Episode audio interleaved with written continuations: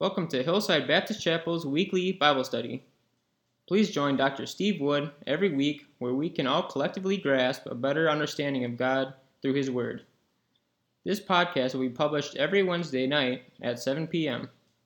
Contact information is as follows Dr. Steve Wood, Pastor, phone or message at 6438 6541, email at steverwood 002 at gmail.com. Prayer requests can be sent directly to hbcprayerlist2020 at gmail.com. Good evening, everyone. Welcome again to our Wednesday evening podcast. We're glad that you're able to join us. Remember last week we started with three Old Testament prophecies predicting the crucifixion of the Messiah. And we had covered Psalm 22, verses 12 through 18. And we have two others that we want to look at tonight Isaiah chapter 52, and we'll be uh, reading several verses from chapters 52 and through verse 12 of 53. And then Zechariah chapter 12, verse 10. That one verse of Scripture has uh, a prophecy that we're also going to be looking at tonight that is going to be evidence that they understood or that they had uh, given scriptures about the coming of the Messiah and what he was going to go through as he came and died on a cross. So, Isaiah 52, and we'll begin reading with verse 13, and we'll be reading through chapter 53 and verse 12. So, a fairly lengthy reading, but it all deals with the coming of Christ. So if you would, listen to me, and uh, we'll read these verses of Scripture Isaiah 52, beginning with verse 13. This offers one of the, uh, one of the uh, most profound prophecies in the entire Old Testament. And remember now, as we read this, it was written over 700 years before Christ's death and resurrection. And it says, See, my servant will act wisely. He will be raised and lifted up and greatly exalted. Just as many were appalled at you, his appearance was so disfigured that he did not look like a man, and his form did not resemble a human being. So he will sprinkle many nations Kings will shut their mouths because of him, for they will see what he had not been to- what had not been told them, and they will understand what they had not heard. Who has believed what we have heard? And who has the arm of the Lord been revealed to? He grew up before him like a young plant, and like a root out of dry ground. He didn't have an impressive form or majesty, majesty that we should look at him, no appearance that we should desire him. He was despised and rejected by men, a man of suffering, who knew what sickness was. He was like someone, someone people turn away from. He was despised, and we didn't value him. Yet he himself bore our sickness, and he carried our pains. But we in turn regarded him stricken struck down by God and afflicted. But he was pierced because of our transgressions, crushed because of our iniquities. Punishment for our peace was on him. And we had we are healed by his wounds. We all went astray like sheep. We all have turned to our own way, and the Lord has punished him for the iniquity of us all. He was oppressed and afflicted, yet he did not open his mouth. Like a lamb led to the slaughter, and like a sheep silent before her shearers, he did not open his mouth. He was taken away because of opposition and judgment. And who considered his fate? For he was cut off from the land of the living. He was struck because of my people's rebellion. They made his grave with the wicked and with a rich man at his death. although he had done no violence and had not spoken deceitfully. Yet the Lord was pleased to crush him severely. When you make him a restitution offering, he will see his seed, he will prolong his days, and by his hand the Lord's pleasure will be accomplished. He will see it out of his anguish, and he will be satisfied with his knowledge. My righteous servant will justify many, and he will carry their iniquities. Therefore I will give him the many as a portion, and he will receive the mighty as spoil, because he submitted himself to death, and was counted among the rebels, yet he bore the sins of many, and interceded for the rebels. Father, we thank you tonight for the reading of your word. Help us tonight that we might understand very clearly what you're telling us as we think about the crucifixion in the Old Testament. Again, Father, we ask your blessings on those that are listening tonight, and we ask it in Jesus' name. Amen. Some have argued that this passage that we've just read refers to Israel. But in the context, that explanation makes little sense. Isaiah clearly says in verse 8 of chapter 53 He was stricken because of my people's rebellion. That is, He. And that stands in contrast to Israel, Isaiah's people. In the next verse, Isaiah says, They made his grave with the wicked and with a rich man at his death. Although he had done no violence, and had not spoken deceitfully. It can't be said of Israel that there was no deceit in his mouth. On the other hand, Jesus was crucified between two thieves. Mark 15, verse 27 tells us, and yet was buried in the grave of Joseph of Arimathea, a wealthy man who had enough standing to go ask Pilate for Jesus' body. And this is in Mark 15, verses 43 through 46. In Isaiah 53:10, we get a hint of the resurrection of Christ. Because after his soul is made a restitution offering, the Bible calls it here, he will then prolong his days. In the end, Isaiah saw in verse 12 that God would reward his righteous servant counted among the rebels, but not one himself.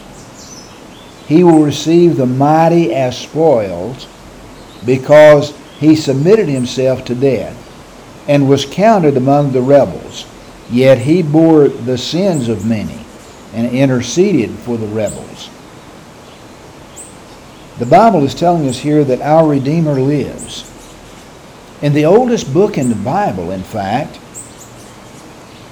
the book of Job, written before Moses, written before the Pentateuch, he prophesied from an ash heap where he was suffering and declared in Job 19, verses 25 and 26, But I know my living Redeemer, and he will stand on the dust at the last, even after my skin has been destroyed, yet I will see God in my flesh. Now let's think about the Passover for just a moment. Prophecies are just the beginning of this as we look at what the Bible has to say about the Passover. Exodus chapter 12, verses 1 through 28 gives the instructions for the Passover. It describes that feast.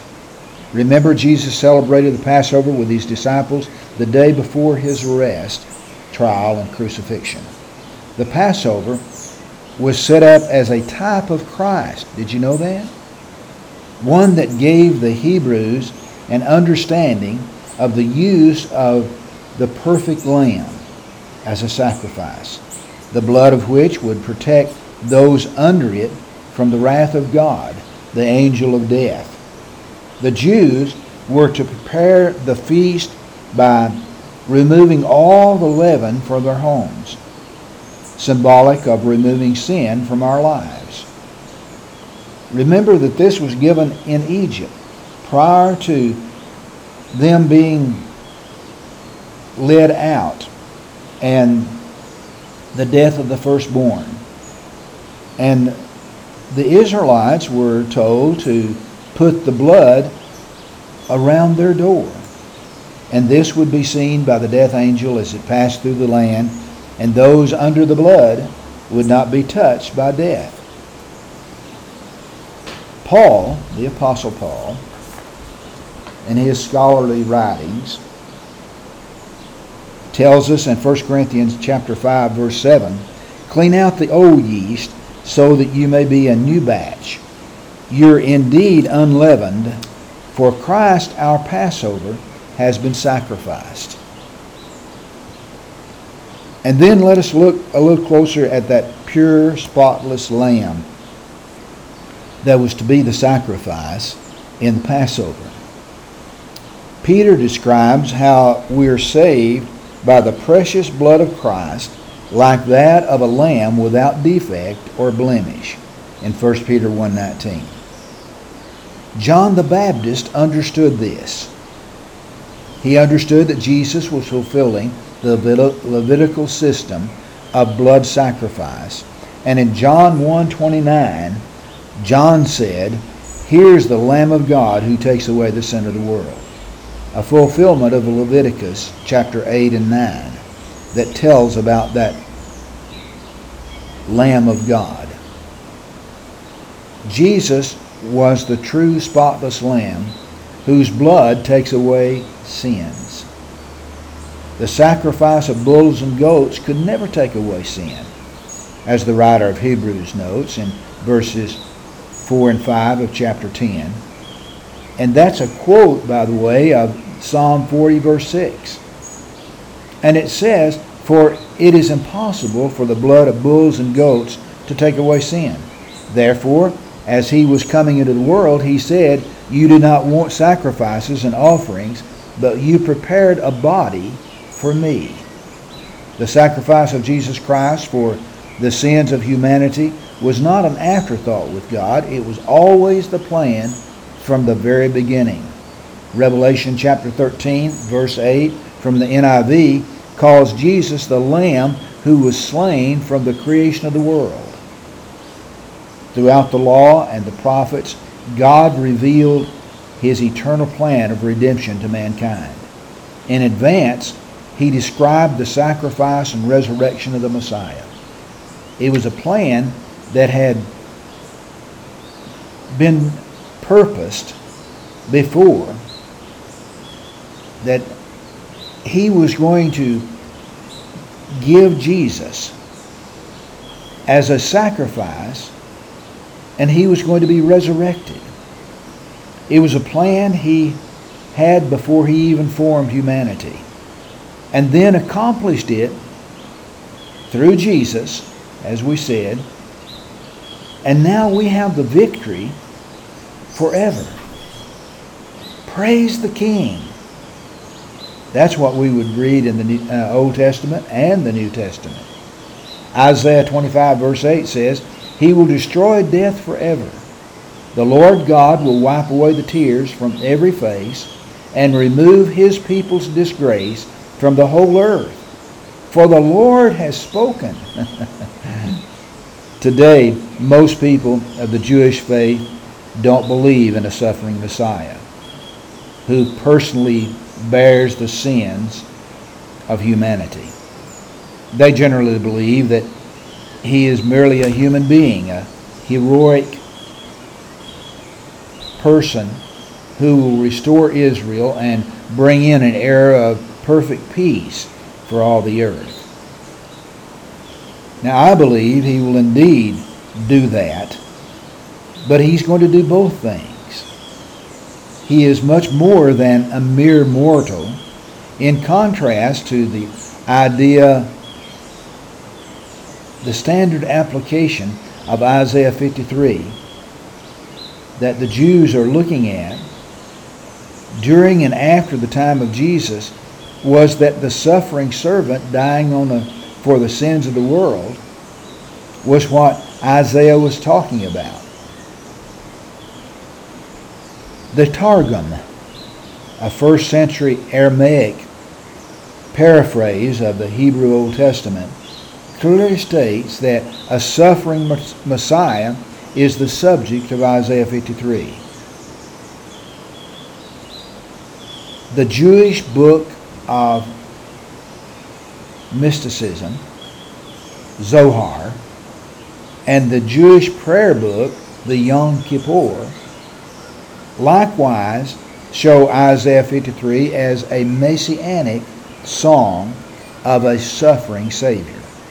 It was not until the Middle Ages that the shift occurred in the Jewish understanding of this passage. The rabbis, under the leadership of Solomon Yitzhak, also known as Rashi, called one of the greatest medieval rabbis, began teaching that the subject of Isaiah 53 is not an individual Messiah, but rather the whole nation of Israel. The first reason may seem to have some expository reasoning behind it. Isaiah 49 begins with an individual speaking, but in verses 3, the subject calls himself Israel. This is the only time in any of the four servant songs the subject is called Israel. We shouldn't have any difficulty in calling the Messiah Israel because he is the personification of all of Israel. For example, the Gospels portray Jesus as perfectly obeying God's will wherever Israel failed. Also, Isaiah 49, verses 5 and 6, shows this Israel restoring the nation back to God. Only the Messiah can do such a thing. As we look at Isaiah 52 in our text a moment ago, we see that none of this fits the nation of Israel as a whole, but it does perfectly fit one and only one person from history. While we look at the last few verses of Isaiah 52, we see someone who is prosperous, high, lifted up, and greatly exalted. All of these things describing this individual. Yet his disfigured face amazes the crowd, verse 14 tells us. His sacrificial work is alluded to in verse 15, where the prophet says the servant will sprinkle many nations. This is similar to the priestly cleansing of sins found in Leviticus 4, verse 6, and in 14, verse 7. But probably refers to the permanent cleansing of the new covenant that Ezekiel chapter 36 talks about. Now back to chapter 53.